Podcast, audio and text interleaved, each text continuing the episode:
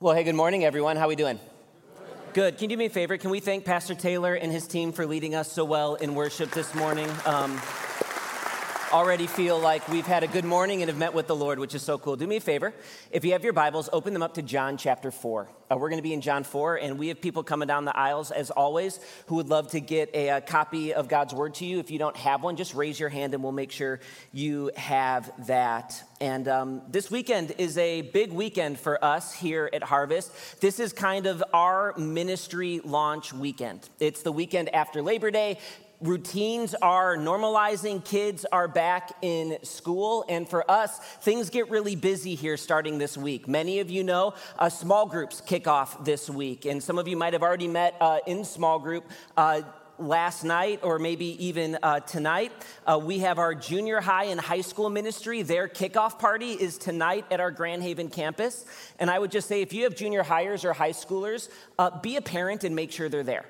Uh, it's going to be an incredible year, and there's no better way to start off the year right than to be at that party. I would argue, and I think you would agree, um, it is more important than ever that our kids are surrounded by good biblical voices in their life. Amen? And uh, prioritize that. Again, that is tonight at our Grand Haven campus. And uh, what we're doing is, is we're also starting a brand new sermon series this week, which we are calling Lift Up, Hold High, Love Well. And some of you may know that is actually the mission statement at our church. We're going to spend three weeks going through our mission statement, which is lift up the name of Jesus in worship hold high the authority of God's word, and love one another and those outside our church as Jesus loves them. And uh, the reason we're doing this series, the reason we're taking three weeks to kind of talk about who we are and our mission statement is twofold. Uh, here's the first it's a good reminder of who we are as a church and what we're striving to be. Uh, I think if you are at work and someone were to ask you, Oh, I hear you go to Harvest, I see the vertical sticker on your bumper on your car. What, what, what's Harvest all about?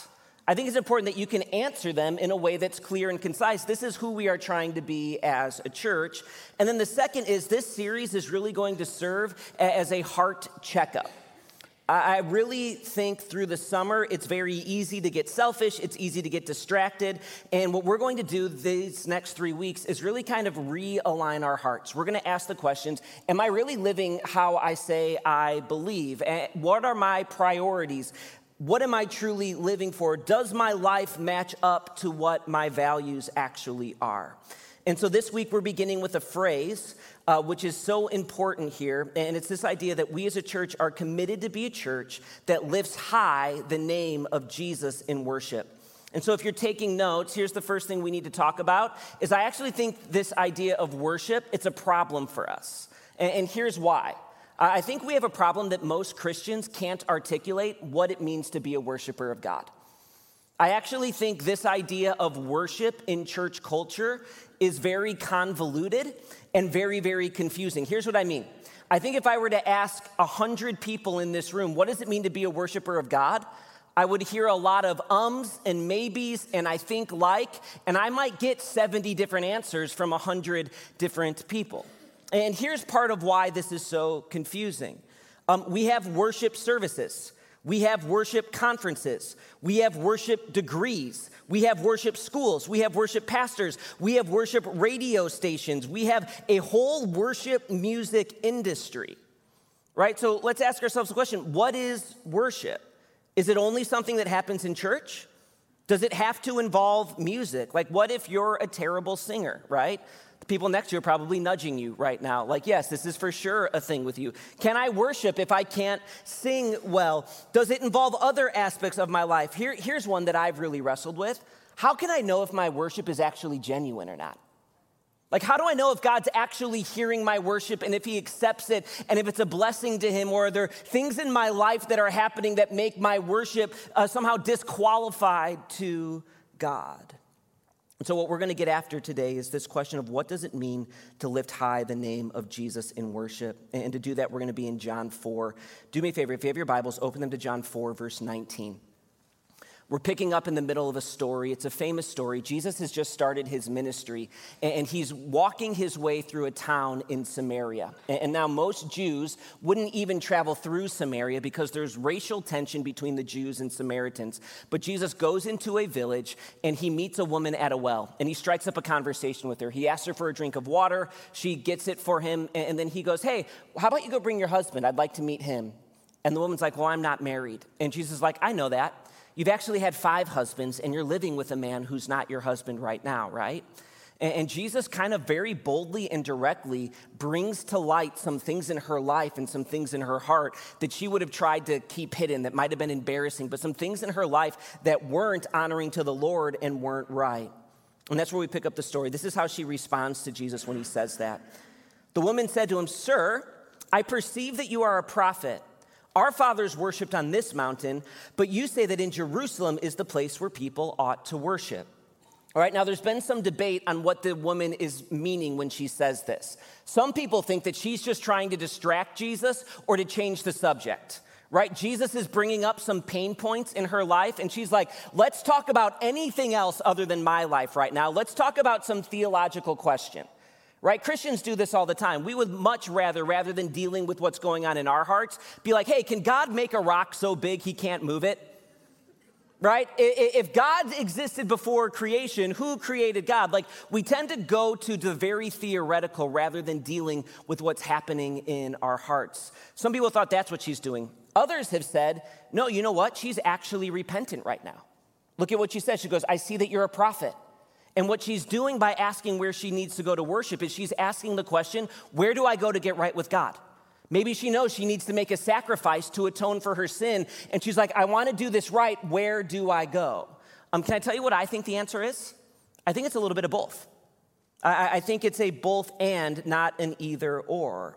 But look how Jesus responds to her in verse 21 says, Jesus said to her, Woman, believe me, the hour is coming when neither on this mountain or in Jerusalem you will worship the, you will worship the Father. You worship what you do not know. We worship what we know, for salvation is from the Jews. But the hour is coming and is now here when true worshipers will worship the Father in spirit and truth. For the Father is seeking such people to worship him. God is spirit, and those who worship him must worship in spirit and truth.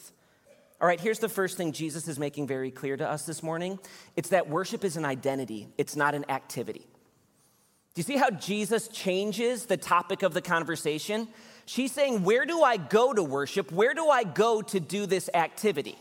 And Jesus is saying, It's not about where you go, it's about who you are. He's saying it's not just something that you can put on or off like a hat, it's actually an identity. And here's the way that I would say it being a worshiper of God is about being who you were designed and created to be.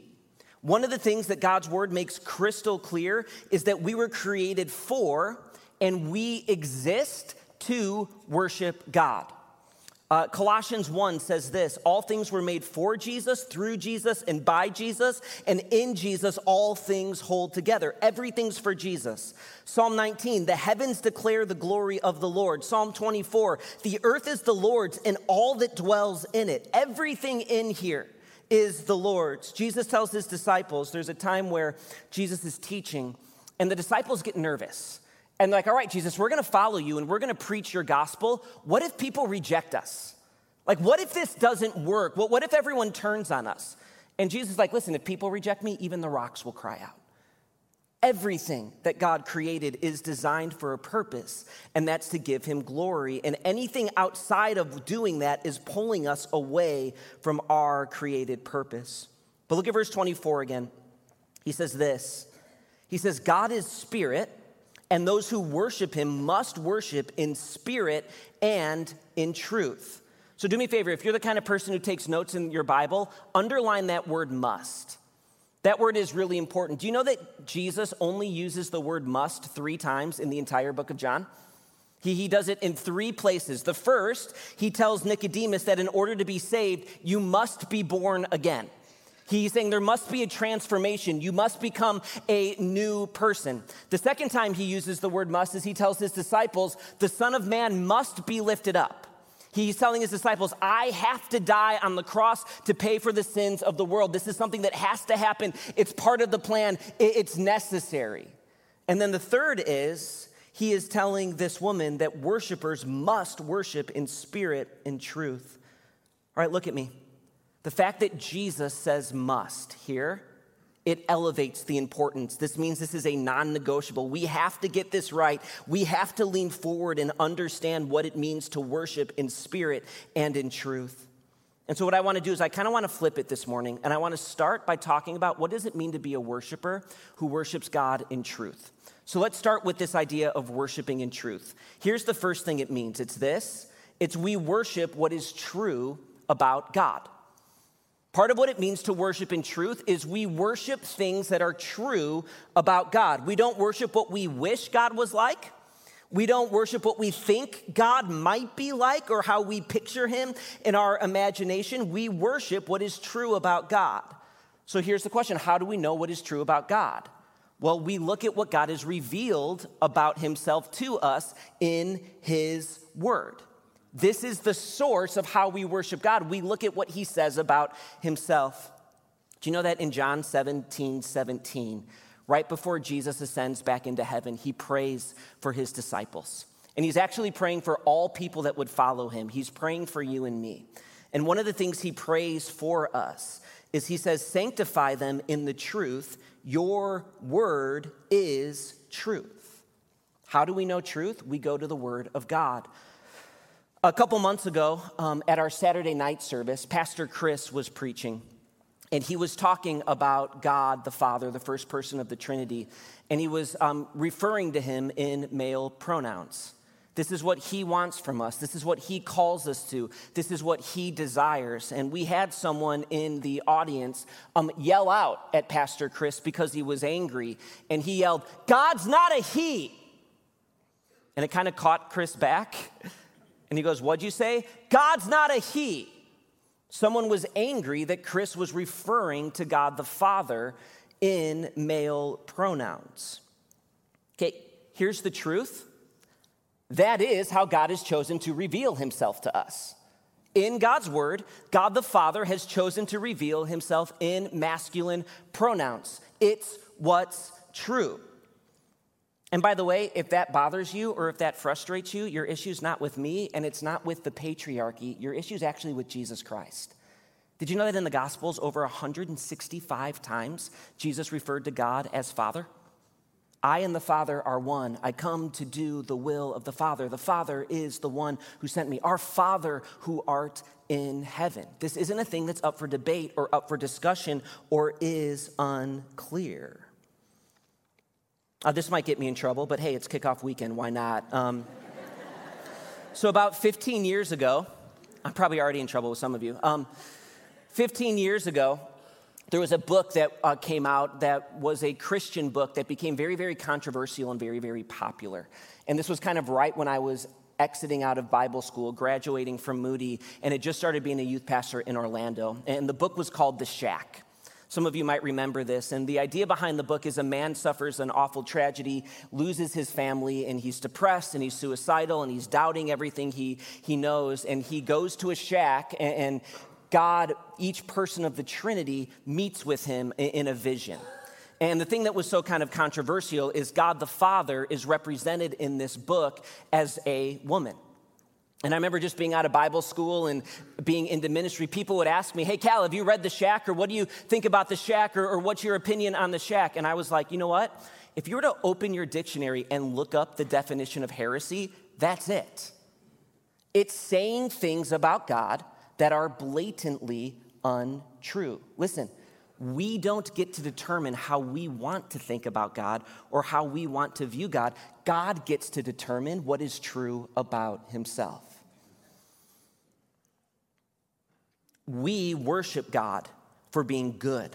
We worship God for being holy. We worship God for being powerful. We worship God for being just and righteous and almighty and King of kings and Lord of lords. You know why? Because that's how He has revealed Himself to us. We worship what is true about God. Here's the second way we worship in truth um, it's God's word wins the argument. God's word wins the argument. What it means to worship the Lord in truth is that we believe that God's word is holy, it's right, and it's good, and it's sufficient, okay? This is good. Our hearts are deceitful and oftentimes selfish and sinful.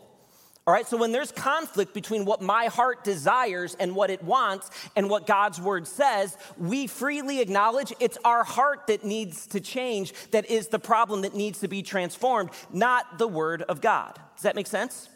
So, couple years ago, I was having a friendly argument with, with a friend of mine, and um, I think she would say she's a Christian, but very different beliefs than I think many of us would have here at, at Harvest, different beliefs than mine around kind of the authority of God's word. And we were having a conversation, talking about church, talking about theology, and she kind of, I think to get a rise out of me, she goes, um, One of the things I really hate about you, Cal, is how you view God's word as such a high authority. And I'm like, oh, really? Why, why do you hate that? And she goes, it's insulting to my intelligence. And I think she thought that I would get mad and kind of responded. She was just trying to, to poke at me. And I just kind of laughed and I smiled and I said, you know what? I think you have rightly determined the difference between you and me. And she goes, What do you mean? And I'm like, I just have the audacity to believe that I am not the greatest, wisest, most powerful being in the entire universe. She didn't appreciate that as much as I thought she would in the moment. I thought she'd be like, wow, that was a great comeback. She didn't like that. But you see, that's kind of practically what she's doing.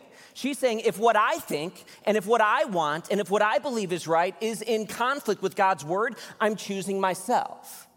And I'm like, no, no, I don't believe that I am the all powering, all knowing creator God of the universe. We have a God who is that, and He's given us His word. And by the way, uh, look at me. Um, there is nothing that has stood the test of time in all of the universe like this book. Amen. Kingdoms have risen and fallen, ideas have come and gone. This book has been a standard of truth throughout history, and it will be through eternity because this book is a miracle. We have zero intellectual deficit with anyone when we say that God's word is an authority and it's truth. So, can I ask you the question? Who's winning the argument in your life? Are there things in your life where what you want and what you desire is a bigger authority than what God's word says? Is culture winning an argument? Are friends winning an argument? Right? We can amen when we say that God's word is truth. Is it actually winning in your heart, though? Do you know God's word? Is it a priority for you? We need to ask ourselves these tough questions. Here's the third way we worship in truth it's this uh, we embrace the tension we embrace the tension. Some of you need to hear this this morning. You're never going to get God into a nice, clean box that you can totally understand and make sense out of. He's bigger than we are, and He's smarter than us. Isaiah 55 says this He says, For my thoughts are not your thoughts, neither are your ways my ways, declares the Lord. For as the heavens are higher than the earth, so are my ways higher than your ways, and my thoughts than your thoughts. All right? We're never going to fully understand or grasp the mind of God. And look at me, that's okay. So a couple weeks ago, um, I was able to spend a week with Mary and my dad and a few other men from the church uh, in Alaska we went fishing. And if you've been here for a long time, you know that this is a trip that we make every so often. Going to Alaskan fishing is like my favorite thing in the world to do. And one of the cool things about going there is we go to the same place every time. So we've been able to build a relationship with the people who work at the lodge that we go to. And uh, there's a woman, her job there is she's kind of the hostess of the lodge, and her name is Stephanie. And Stephanie, she's probably in her early to mid 40s. She is the kindest, sweetest woman you'd ever want to meet. She's the kind of woman that I can be gone for four or five years. I come back, she remembers my name, and she knows what my lunch order is. I'm like, how do you do that? Like, she is just so gifted at hospitality, and she's sweet, and she's kind, and she's kind of like the mama of the lodge. Well, we were um, hanging out one of the nights, and it was very clear that something was up with Stephanie. Her eyes were glassy, she was emotional. And uh, my dad pulled me aside right before dinner and he said, um, So Stephanie pulled me aside, and uh, she's really, really nervous and upset because Hurricane Idalia, uh, which is about to hit landfall tonight, is headed directly to her parents' home. And they're elderly and they don't want to leave the house because they've got a bunch of pets, but they live six feet off of the water. And, and, Stephanie is terrified that they're going to, to die, that they're not going to make it through the night. Like, this is really, really scary. So my dad goes, I prayed with her, but I just want you to be aware of it. So later that night, she was kind of walking around one of our dinner tables, and we kind of stopped her and asked, Hey, what's going on with your folks? How are you doing? And, you know, she starts to tear up and tells us the same thing that she's nervous and scared, doesn't know what to do. And so we just, as a dinner table, we pray for her. Hey, listen, the Lord knows, the Lord's in control. Can we pray for you? And a few of the men prayed around the dinner table. Well, we go out fishing the next day and we come back, and uh, I find Stephanie when we get back, and I'm like, hey, have you heard from your folks? What's going on? And, you know, she knows that my dad and I are pastors, and she just gives me this look like, I have no idea what to do with you right now.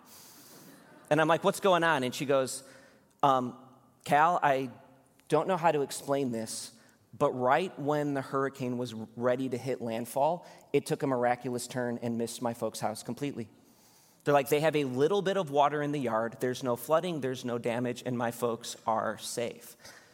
And she looks at me and she goes, Prayers are really powerful, aren't they? And I go, I think the Lord is powerful and I think He hears our prayers. So here's what I will say Was that a miracle? Did God miraculously change the trajectory of a storm because 12 people in a lodge in Alaska were praying for the protection of a single family? Here's the truth I don't know. I don't know. I don't know the mind of God. Here's what I do know I do know that He is sovereign and powerful and in control of all things. And I know that He intimately responds to the prayers of His people. And guess what? That actually draws my heart to greater worship. Because I'm worshiping someone who's greater than me, and I don't have it all figured out, which means I'm reliant on Him every single day. We embrace the tension of the fact that we serve a God that's greater than us. All right, so that's what it means to worship in truth. Let's talk quickly about worshiping in spirit. Look at verse 24 again. It says, God is spirit, and those who worship him must worship in spirit and truth. And again, there's been some debate on what Jesus is talking about here. Some think he's talking about the Holy Spirit. He's telling the woman that there's coming a day when the Holy Spirit will come and indwell Christians, and that's how true worship will happen and begin. And if you remember, uh, at the time when Christ was on earth, the presence of God was in the temple in the Holy of Holies. Right? But when Jesus died on the cross, paid the penalty for our sin, there was no longer separation between God and man. The veil in the temple in the Holy of Holies tore in two, and God's Spirit, through the Holy Spirit, is indwelling in followers of Jesus right? And, and, so some people are like, that's what he's talking about. He's talking about the giving of the Holy Spirit. Others are like, no, no, no. Spirit's not capitalized. He's not talking about the Holy Spirit. He's talking about our human spirit, that when we worship Him, we give of all of ourselves to Him. That we involve our emotions and we involve our prayers and we involve our mind, and we are giving from the deepest place in us our worship to God. Again, you know what I think the answer is? I think it's both. We can't worship and know God without the work of the Holy Spirit in our hearts. Every time I come up here and preach, before I go up and preach, I'm asking that God's Spirit would move in this place because my words are powerless without a move of the Holy Spirit. And guess, and here's the way I can best describe it. If you're like, all right, tell me what you're talking about, um, throw up this chart. It says this to worship in spirit means that God gives himself to us to glorify and exalt Jesus. All right, God gives himself, the Holy Spirit is a part of the Trinity. Like, think about that. God dwells inside you. He has given himself to you for the purpose of glorifying and exalting Jesus Christ. Everything the Holy Spirit does in your life is to lift high the name of Jesus. He convicts us of sin. He confirms in our hearts that we are indeed children of God. He, he, he, confirms in us when we are worshiping Him that this is right and this is true, and Jesus is Lord and reigning and King of kings. He causes us to desire to honor the Lord. He helps us pray. God gives us His Spirit that we might be worshipers of Jesus. And when we worship in spirit, we are giving ourselves for the purpose of glorifying and exalting Jesus. We can't truly worship and we can't separate what we know in our mind from what's happening in our heart. Right, so here, here's the way I would describe it. Um, do you know it's possible to come in here and fake worship? That you can come in here and you can close your eyes and you can lift your hands and you can be crying when in fact your heart is far away from God? And there's um, sin in your life that you're unrepentant of, and you're going through the motions, and you care more about what people see or what people think about you, and you know this is what church does, and you know that this is how we worship in church, so you're just going along, but your heart's completely disconnected from God. It's possible to fake it. Okay, I don't think it's possible to fake coming here, standing, arms crossed, not singing, and be like, man, I'm really engaging the Lord with my entire spirit. I think you're actually communicating exactly where your heart is at. That when we worship, we are lowering ourselves and making much of Jesus Christ. You are King, you are Lord. This is true, this is right. It is all about you. Charles Spurgeon says it this way He says, God does not regard our voices, He hears our hearts. And if our hearts do not sing, we have not sung at all. To worship in spirit means that we worship with a deep sense of love, gratitude, honor, and respect at the very core of our being. All right, so here's what I want to do now. I want to change gears and I want to talk about how this plays out at our church when we gather together in corporate worship. I want to talk about corporate worship for a minute. Uh, here's what I want you to know about corporate worship. First is it's an act of obedience. The reason we gather together and we worship is because it is what God has clearly called us to and commanded from his people throughout all of Scripture.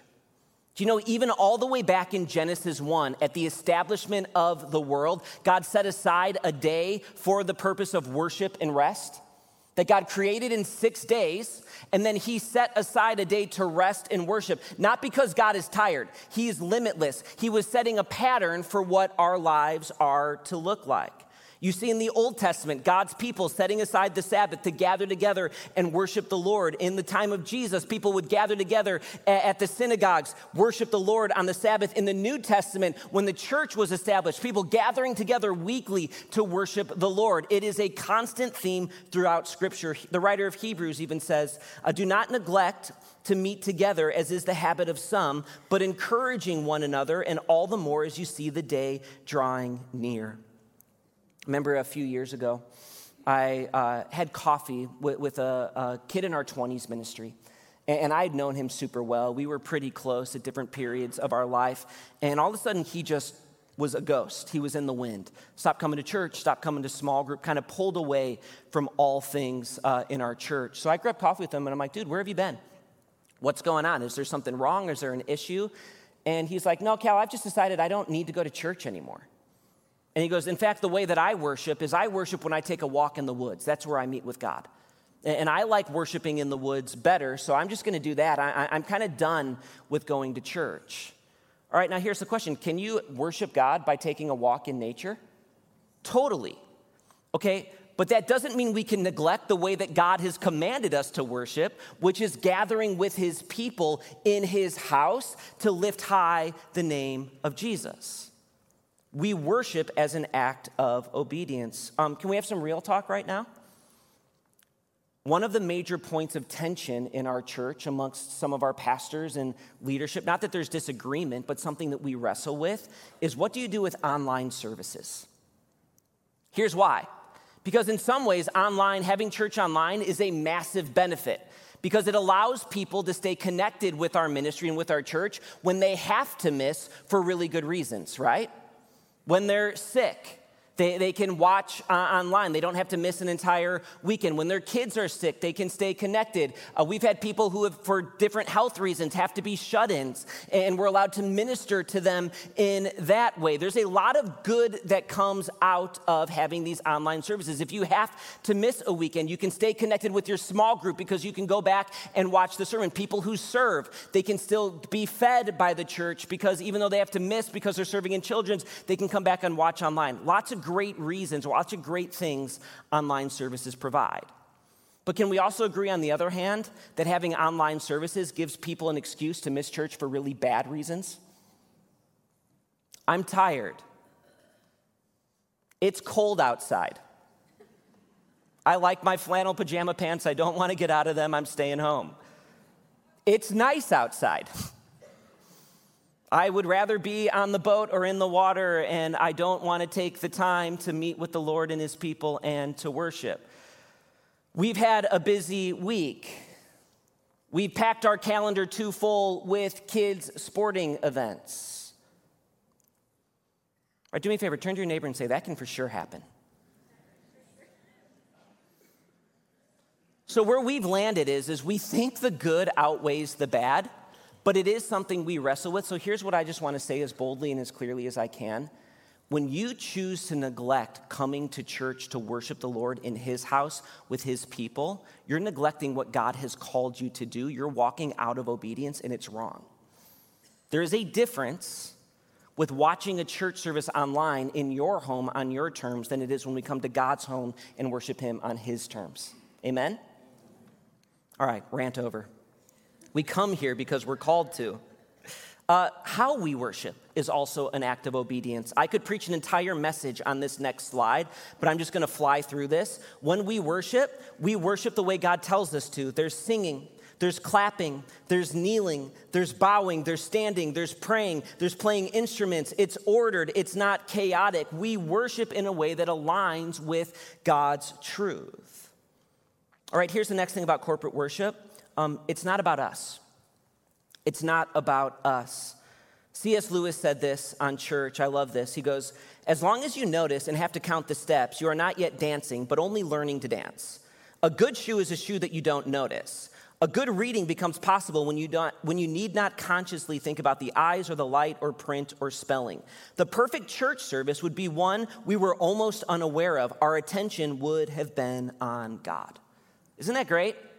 That, when we worship, we call ourselves a vertical church. Here's what that means that when we come here, we want our focus and our attention to be on the Lord.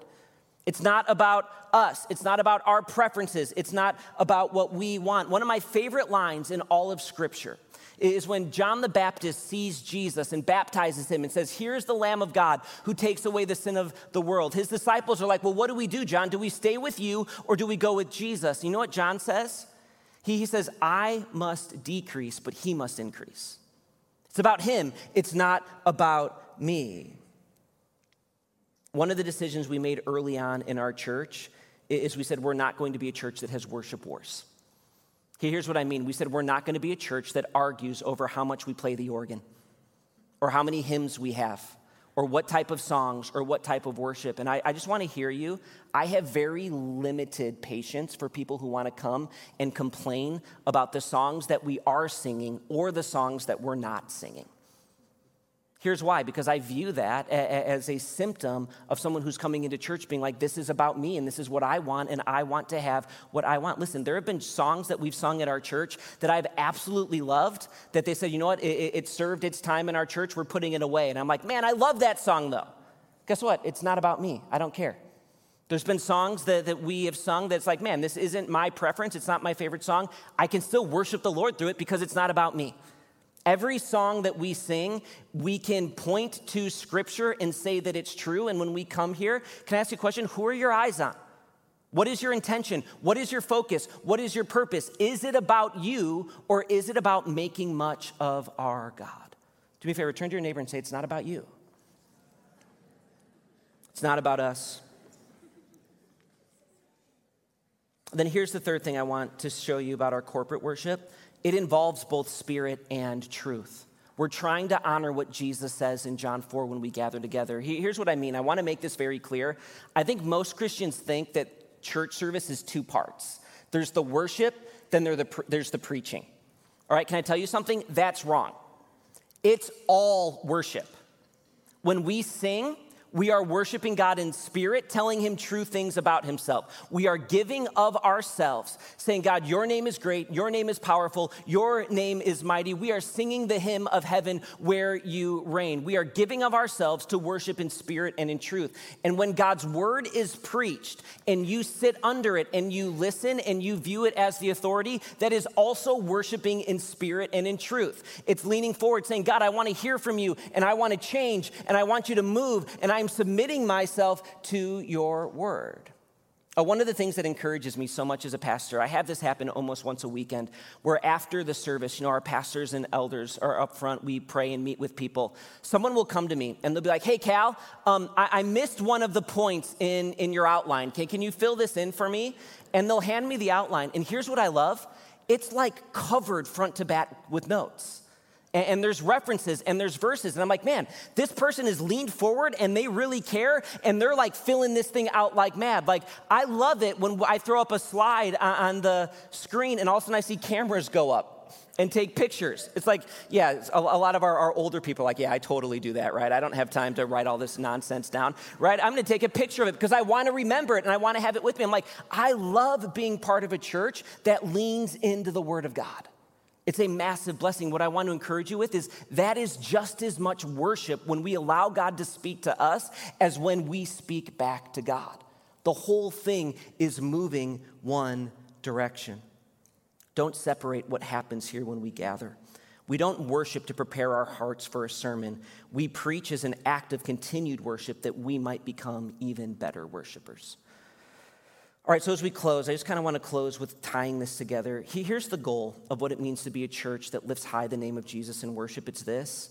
We want to be a church that is alive to the awesome presence of God in everything that worship is an identity and it involves every aspect of our lives. And, and, here's the best way I can describe this. Again, I was in Alaska a couple weeks ago, and one of the days I was fishing on a river, and it was kind of near the end of the day, and, and, I was tired, and it had been cold and it had been rainy, and, and I'm just fishing. I'm minding my own business. I'm working on my cast. I'm watching it drift down the river. I'm mending the line. I'm doing all the things I need to do, just minding my own business. And all of a sudden, the guide goes very, very quietly and very calmly, uh, Hey, Cal, you need to look up. And I look up, and this thing was standing about 25 yards away from me. Uh, that's about a 600 pound. I just had a, an iPhone camera, so not the greatest quality. And I'm also going like this, you know. Um, that's a 600 pound mama bear who had two cubs with her. Which, if you know anything about running into bears in the wild, what you don't want to startle is a mom with cubs. They will be the most aggressive. Well, she decides to walk to about 20 yards away from my boat and just plant herself there and start fishing for her cubs. She's not nervous at all. She's not worried at all. She's just minding her own business, doing her own thing. But here's the truth when you come across a 600 pound grizzly bear, you become very alive to the reality that you are in the presence of something that is greater, stronger, bigger than you, and that could tear you to shreds in a heartbeat. So the bear's minding her own business. Guess what I'm not doing? I'm not minding my own business anymore. Right? Like my eyes are on that bear, and I'm like sort of fishing, but I'm just like watching this thing the whole time because I'm in the presence of something that's greater than me. And as I'm doing this, I'm like, what a cool picture of what it means to live as a worshiper. That in everything we do, whether it be our marriage, is my focus only on my marriage and what I want and what I can get from it and what we desire? Or are our eyes alive to the reality that our marriage is designed and exists to glorify and worship God? that I'm in the presence of God right now. Right? When I'm in an argument, when I'm angry, do I just let my anger run wild and I do what I want and I say what I want and everything I believe I throw out the window? Or am I alive to the fact that I am still called to worship and honor and glorify the Lord with my tongue, even if I'm rightfully angry?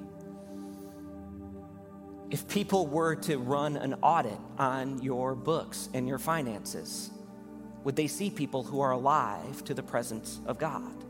Would they see people who are generous with the Lord and with others? Or would they see people who are practically living only for themselves in what, with what they have? Listen, when you raise your kids, what's your goal? Is your goal what makes them happy and what makes them like you and how they can be the best at whatever they're good at? Is it all about elevating them? Or is it like, man, you know what? My kids are designed to know, love, and worship God. And so I've got to work to turn my kid's head and help him be alive to the awesome presence of God in everything. So that means we might say no to some good things so we can say yes to some greater things. That means that I've got to see the areas in my kid's heart where they are prone and bent towards sin, and I've got to redirect that back to the Lord. And that doesn't mean that they're always going to like it. We want to be a church that lifts high the name of Jesus in worship, and that means we are a church that prioritizes the presence of God in all things. Amen? All right, let's pray. Heavenly Father, I thank you for this day. I thank you for this church. I thank you for this people. I thank you for your word. I thank you that you've given us truth. Man, God, how terrifying would it be if we had to navigate our lives with just our own wisdom? God, would you help us? Would you move in us? Would you change us? We love you. It's in your son's name we pray. Amen.